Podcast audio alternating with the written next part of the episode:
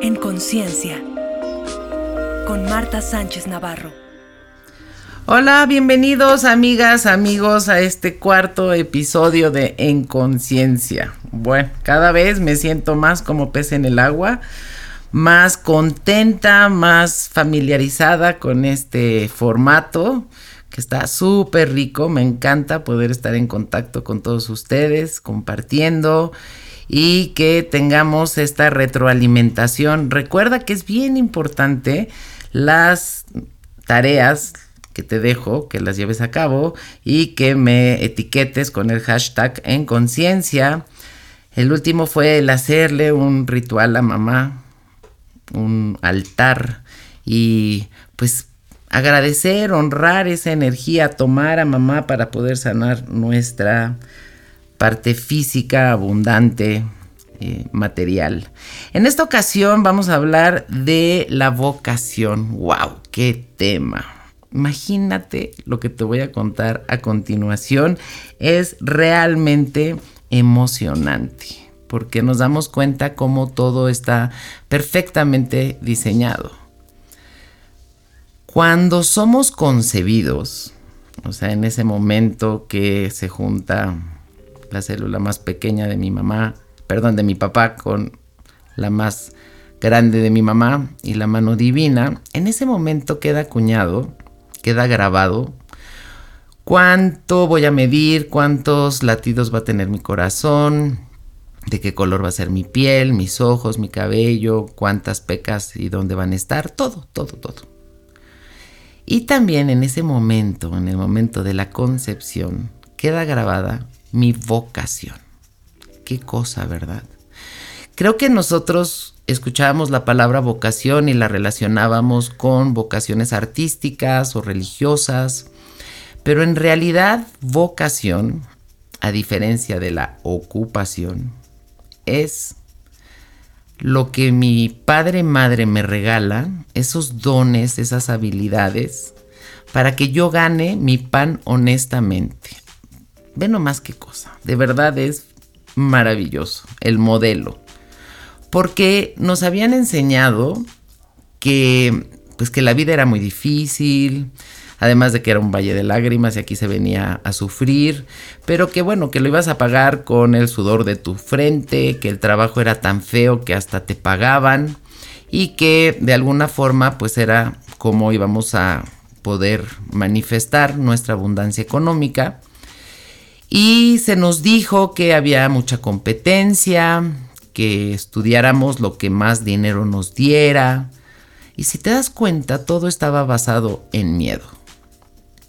Si había algo que te gustaba hacer, probablemente te dijeran que era un hobby.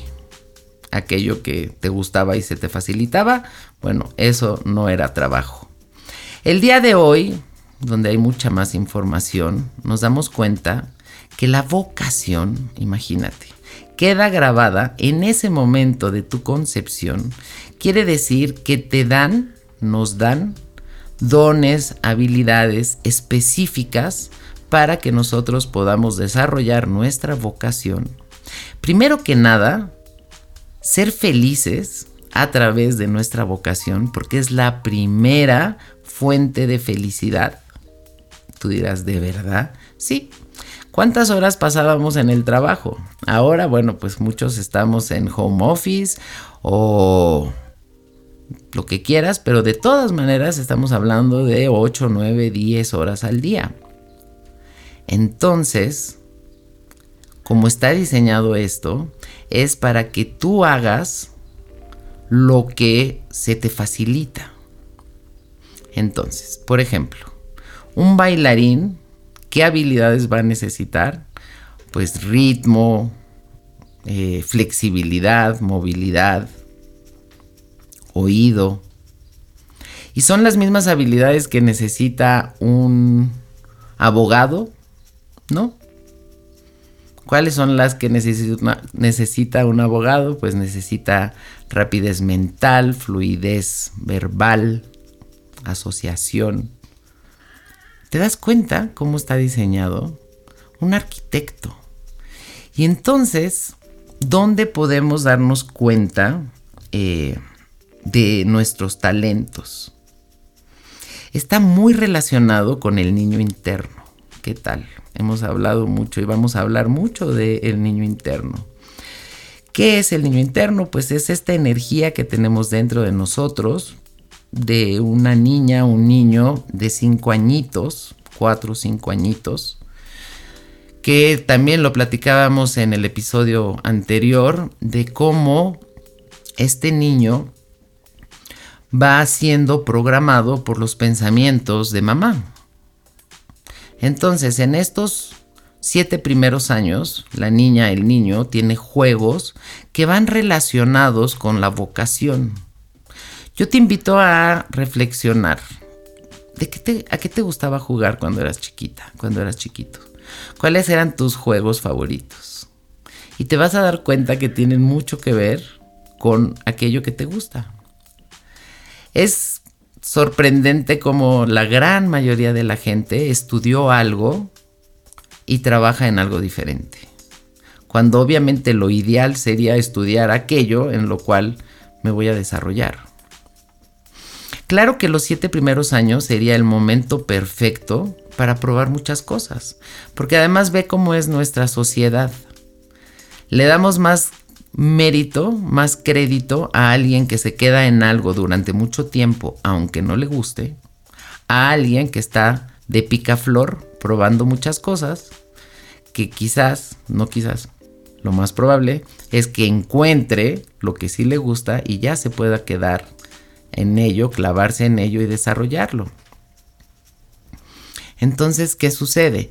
que teníamos también esta cuestión hecha de cliché, que las niñas de rosa, los niños de azul, las niñas ballet, los niños fútbol.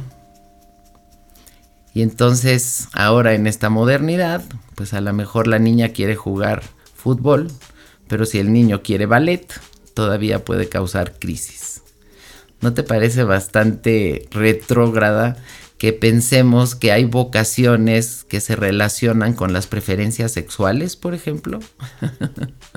o sea, que un hombre no puede bailar ballet o que un hombre no puede eh, ser estilista o ser diseñador de modas o ser sin que tenga una preferencia sexual diferente. Eso no es verdad. Entonces, ahora se han ido rompiendo estos estereotipos y nos damos cuenta que todos podemos hacer de todo. Aquí lo importante es como echarnos un clavado dentro de nosotros y ver para qué sirvo, qué me gusta. Yo te puedo comentar personalmente que en mi casa, que algo que sucede muy a menudo, es como que si las vocaciones se heredaran. O sea que es una familia de médicos, es una familia de contadores, de actores. En mi caso, pues sí, la mayoría son actores. Entonces, pues sí se heredó ese talento. Desde mi bisabuela, a mis abuelos, a mis papá, a mi papá, a mis hermanos, a mis sobrinos. Y yo era la rarita. A mí no me gustaba la actuación. Y yo tenía súper claro que lo que yo quería hacer era ayudar a la gente. Me gustaba bailar, no me dejaron ser bailarina. Me metí a la psicología creyendo que ahí estaba.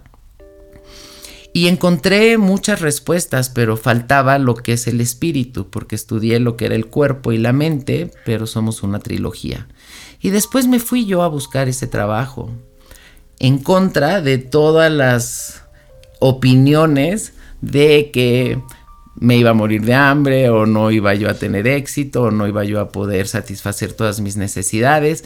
Porque otra eh, idea equivocada es que hay vocaciones con las cuales puedes ganar más dinero o que son más importantes que otras. ¿Y qué crees? Es todo lo contrario.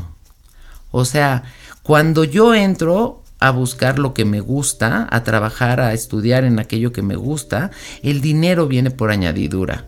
Cuando yo me meto a estudiar aquello que no me gusta, como puede ser el inglés y la, este, la cuestión de, de la informática, porque es la ciencia del futuro, pues no todos estamos diseñados para lo mismo.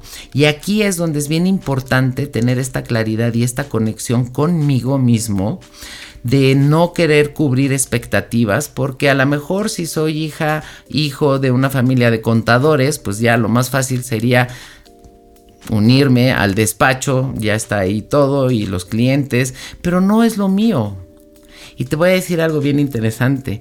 No nada más los, los, trabajos son de vocación, sino también hay vocación de matrimonio, también hay vocación de madre, esto quiere decir, hay personas que pueden tener vocación de matrimonio y no de madre o padre, o viceversa.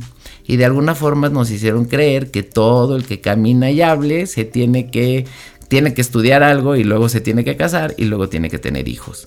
Y si te das cuenta, ahorita hay gente que está despertando a su vocación diciendo, pues sí quiero tener pareja, pero no me quiero casar o si quiero tener hijos pero no quiero tener pareja y si nos damos cuenta pues se vale todo. Y lo que se requiere realmente es que yo esté consciente de qué es lo que a mí me gusta. Cómo voy a lograr encontrar mi vocación bueno, pues como te decía, lo ideal sería en la primera infancia, si tienes hijos, hijas, dales chance de que prueben muchas cosas. Y si te das cuenta como que las escuelas ya lo entendieron. Cuando yo era chiquita, pues si entrabas al ballet era hasta que terminaras eh, en el grado más alto. Si mis hermanos entraban al karate era hasta que tuvieran el, el cinturón negro. No podías a los tres meses decir no me gustó el ballet o no me gustó el karate o no me gustó el piano. Los papás sentían que era como una broma, ya que te metiste te tienes que quedar ahí. El día de hoy somos mucho más flexibles. En las mismas escuelas es un trimestre. Claro que un niño con una dos clases, pues no va a saber si le gusta o no le gusta. Pero con tres meses es suficiente tiempo, acuérdate, 21 días serían el número ideal para ver si sí es o no es. Si no le gusta esa clase que escogió, al otro trimestre lo puede cambiar y no lo haga sentir que está siendo eh, poco comprometido o que tiene que ser más claro. A los 18 años nos piden que decidamos qué es lo que queremos hacer por el resto de nuestras vidas. Si te acuerdas cuando tenías 18 años, ¿tú crees que tenías la claridad, la visión, la proyección para saber qué es lo que querías? ¿Cuánta gente se ha metido a estudiar una carrera y acabando el semestre es de chin, no me gustó? Se mete a otra y chin, qué pena, tampoco me gustó. Yo creo que es más eh, fácil equivocarme, por así decirlo, en la infancia que ya en la carrera. Entonces, si somos flexibles con nuestros hijos y si quieren clase de esgrima o si quieren clase de saxofón o de lo que sea, bueno, en lugar de llegar con todo y comprarle un saxofón nuevo para que a los dos meses diga que no quiere, vamos a empezar de una forma sencilla, de una forma simple y vamos subiendo conforme va también incrementando el interés y la práctica de aquello que estamos aprendiendo. Entonces te digo, lo ideal sería en la primera infancia, pero se vale también más grande. Se vale estar en una eh, carrera, en una cuestión técnica y darme cuenta que no me gusta y cambiar. Dicen que más vale tarde que más tarde. Date cuenta como si una persona entrega un currículum donde lleva 20 años en un trabajo, quien lo lee, pues confía más en esa persona que si lee un currículum de alguien que lleva en los últimos ocho años 10 trabajos. Pensamos como, pero pues, ¿por qué? ¿Por qué tan inconstante? Yo creo que eh, la persona que está buscando me interesaría más porque en el momento que lo encuentre va a brillar a la persona que lleva 20 años quedándose ahí ya en una mecanicidad, en un conformismo y que no hay ese crecimiento, que no hay esa expansión en un momento dado. Entonces, ¿cómo puedo saber para qué soy buena? Pues primero que nada, probándolo. Tú dirás, ¿y qué voy a probar muchas cosas? No, nada más las que te gusten, nada más las que te atraigan. Puedes empezar por eh, quitar las que no te gustan, por ejemplo. Hay gente que no es muy social y que termina en un trabajo de servicio directamente con el público o hay gente que es muy social y que termina en un cubículo ahí encerradito, solito. Entonces, también va a ayudar mucho el que tú empieces a darte cuenta qué es lo que te gusta. También hemos hablado de esto, que teníamos claro qué era lo que no nos gustaba y que te abras a la posibilidad de que no importa qué sea, se puede eh, generar abundancia económica a través de eso. Porque también pensábamos que había como trabajos más importantes que otros, pero no es verdad. Y yo he hablado mucho últimamente de que cómo estamos en un momento de la historia fascinante en el cual nosotros solitos, solitas, podemos hacer nuestro trabajo. Creo que en general se trata de ventas, siempre estamos vendiendo, ya sea una idea a nosotros mismos, un producto, y que el día de hoy lo podemos hacer nosotros sin tanta faramaya. Y eso realmente es muy, muy emocionante si te das cuenta. Hemos hablado en otros eh, episodios de lo que son las creencias. Entonces te invito a que hagas un ejercicio de ver cuáles eran, para que se empiecen a ir, esas creencias limitantes, porque probablemente te dijeron que era muy difícil o que no era para ti o que este no tenías la preparación, no sé, cada uno de nosotros. Yo me acuerdo a mí personalmente cuando terminé psicología y dije que no había encontrado lo que buscaba, mi mamá me dijo, bueno, porque yo dije que iba a estudiar misticismo, mi mamá me dijo, no, pues estudia algo de adeveras. Y yo dije, ¿cómo que de adeveras? Y ella lo que me quiso decir es, pues estudia finanzas, administración, estas, estas carreras que siempre funcionan, creían ellos, porque pues siempre va a haber algo que administrar o en un negocio. Y en el negocio de mis padres, pues bueno, pues hubiera servido que yo tuviese algo así. Pero en verdad es bien importante ser fiel a tu vocación. Acuérdate, estamos hablando de que también existe la vocación de matrimonio. Como vimos, esta vocación queda grabada en el momento de mi concepción y entonces tengo las habilidades si yo tengo vocación de pareja, yo voy a tener las habilidades para poder tener una pareja. ¿Qué son cuál? Pues primero que nada ganas de tener una pareja, este, ganas de negociar, de ceder, ¿sabes? Porque pues hay gente que siempre quiere tener la razón, hay gente que no está dispuesta a ceder, hay gente que quiere estar sola y no es porque le falte algo o le falle algo, simplemente porque tiene vocación de soltería. Entonces aquí lo interesante es darnos cuenta cuál es mi vocación, porque estos dones, estos talentos, estas habilidades las traemos ya inscritas. Entonces es importante poder encontrar eso, ¿para qué sirvo? Y ahorita, regresando del corte, te voy a dar unos tips y unos decretos para poder trabajar esas o cambiar esas creencias limitantes y darnos cuenta realmente si estamos en ocupación o en vocación. En conciencia, con Marta Sánchez Navarro. Si lo que has escuchado en este podcast te resuena, te invito a que visites el sitio web www.concienciadesalud.com y descubras todos los cursos y talleres que tenemos para tu desarrollo personal En Conciencia, con Marta Sánchez Navarro. Estábamos hablando de esas creencias, recuerda que funcionan porque me las creía, nada más yo les daba el, el, poder. Esas creencias limitantes, tú no puedes, tú no eres lo suficientemente buena, eso no es para nosotros, es muy difícil, no tengo dinero para pagarte esos estudios. Todo esto que quizás pues aceptamos como una verdad absoluta y ahora nos damos cuenta que no son verdad y que serían verdad única y exclusivamente si yo las acepto.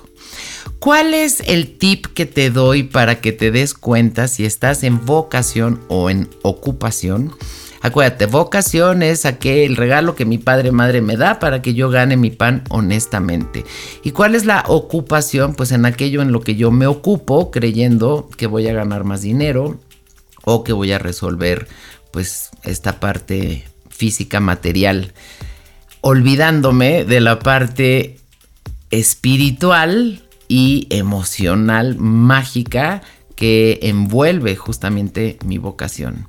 Porque te digo, es el regalo que me dan mi padre, madre, para que yo gane mi pan honestamente, o sea, el espíritu, pero también para que yo comparta mis dones. Es una cuestión de servicio que empieza por casa, esta caridad, pero también lo comparto con todos los que hacen contacto conmigo. Para que tú te des cuenta si estás en vocación o en ocupación, simplemente pregúntate, ¿eso que hago lo haría aunque no me pagaran? Está buena, ¿verdad? Yo te puedo decir que lo que más me gusta de mi trabajo es que lo amo hacer y encima me pagan. Claro que si me preguntaran si no te pagaran, ¿lo haría? Yo diría sí. No le digan a nadie, pero sí. ¿Por qué? Porque me encanta y encima me pagan.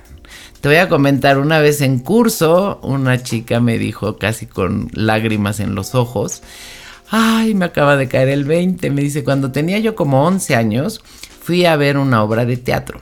Claro que las vocaciones artísticas son más obvias porque son activas, ¿ok? Son más eh, visuales, se pueden ver más claramente. Entonces me cuenta que vio la obra de teatro, le encantó, salió feliz, le dijo a su mamá, toda emocionada, mamá, ya sé lo que quiero ser de grande. ¿Qué? Y le dijo ella, artista. Y su mamá volteó y le dijo, ¿para que te vean las nalgas? y dice que ahí murió su vocación. Y entonces, después de la clase, cuando ve esto, te digo que completamente conmovida, me dice, me acaba de caer el 20, yo quería ser actriz. Bueno, siguiente historia. Pasan como ocho meses en los cuales regresa a verme con una invitación con dos boletos para el estreno de la obra en la cual iba a participar. Si te das cuenta, el tiempo no existe y más vale tarde que más tarde para lograr conectar con esta gran fuente de felicidad que es justamente mi vocación. Me gustaría invitarte a que veas, esa va a ser la tarea a que veas la película de El encuentro conmigo mismo. Probablemente ya la viste, donde se ve el de adulto y llega su niño y se le presenta. No te voy a contar la historia. Vela y eh, con el hashtag en conciencia, ponme ahí un comentario. ¿Qué te mueve? ¿De qué te acordaste?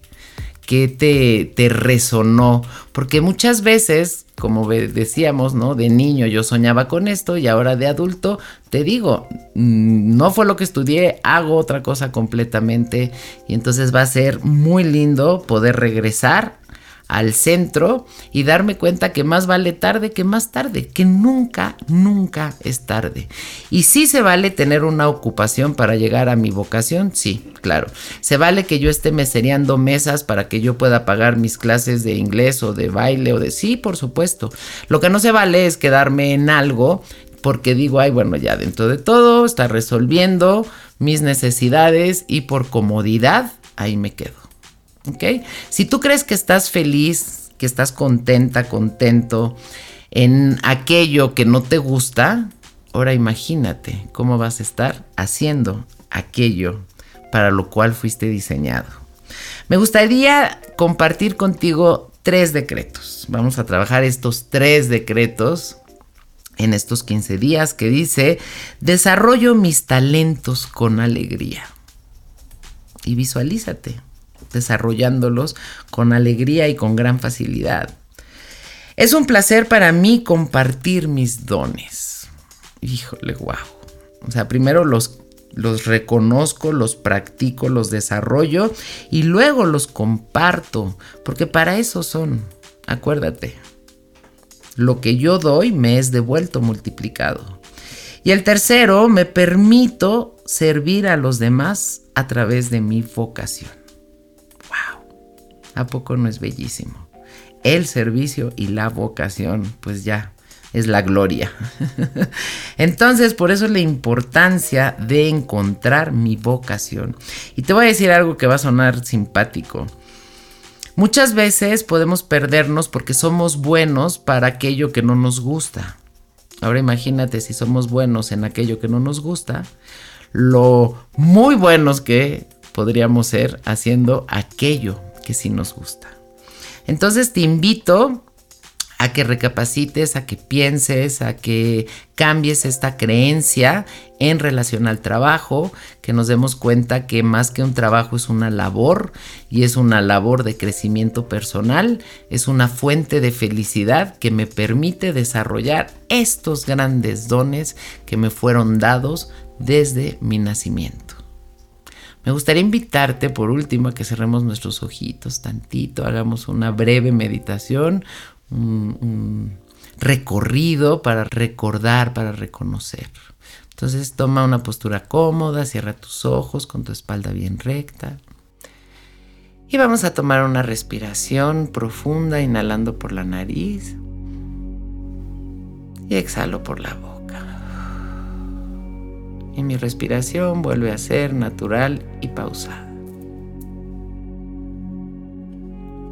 Y ahora tú pídele a tu ser superior que te muestre escenas de tu infancia. Y simplemente abre tu mente, abre tu corazón y deja que la energía fluya. Trata de recordar casa donde vivías cuando tenías 4 o 5 años. Con quien dormías, tus hermanos, con quien vivías. ¿Cuáles eran tus juegos favoritos? ¿Qué te gustaba hacer?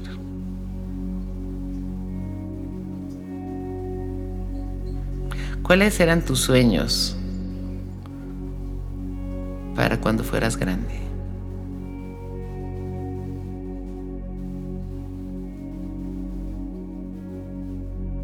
Cuáles eran tus colores favoritos, tu comida favorita. Y trata de percibir la energía de tu niña, de tu niño, sin juicio.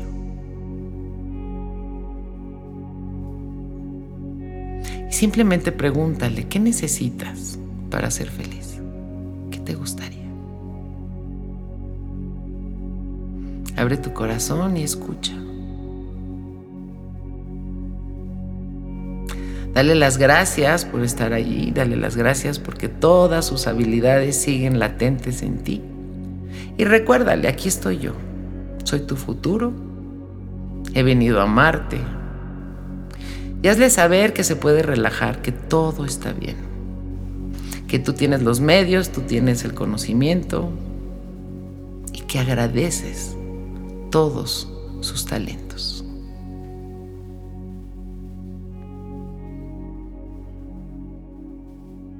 Vamos a tomar una respiración profunda, inhalo y exhalo. Y lentamente voy abriendo mis ojitos para regresar a esta conciencia. Rico. Si te das cuenta, las meditaciones en realidad simplemente es cerrar mis ojos y conectar con este mundo interno. El ser superior siempre nos va a ayudar a lograrlo mucho más fácil, a que las ideas, las imágenes surjan en nuestra mente.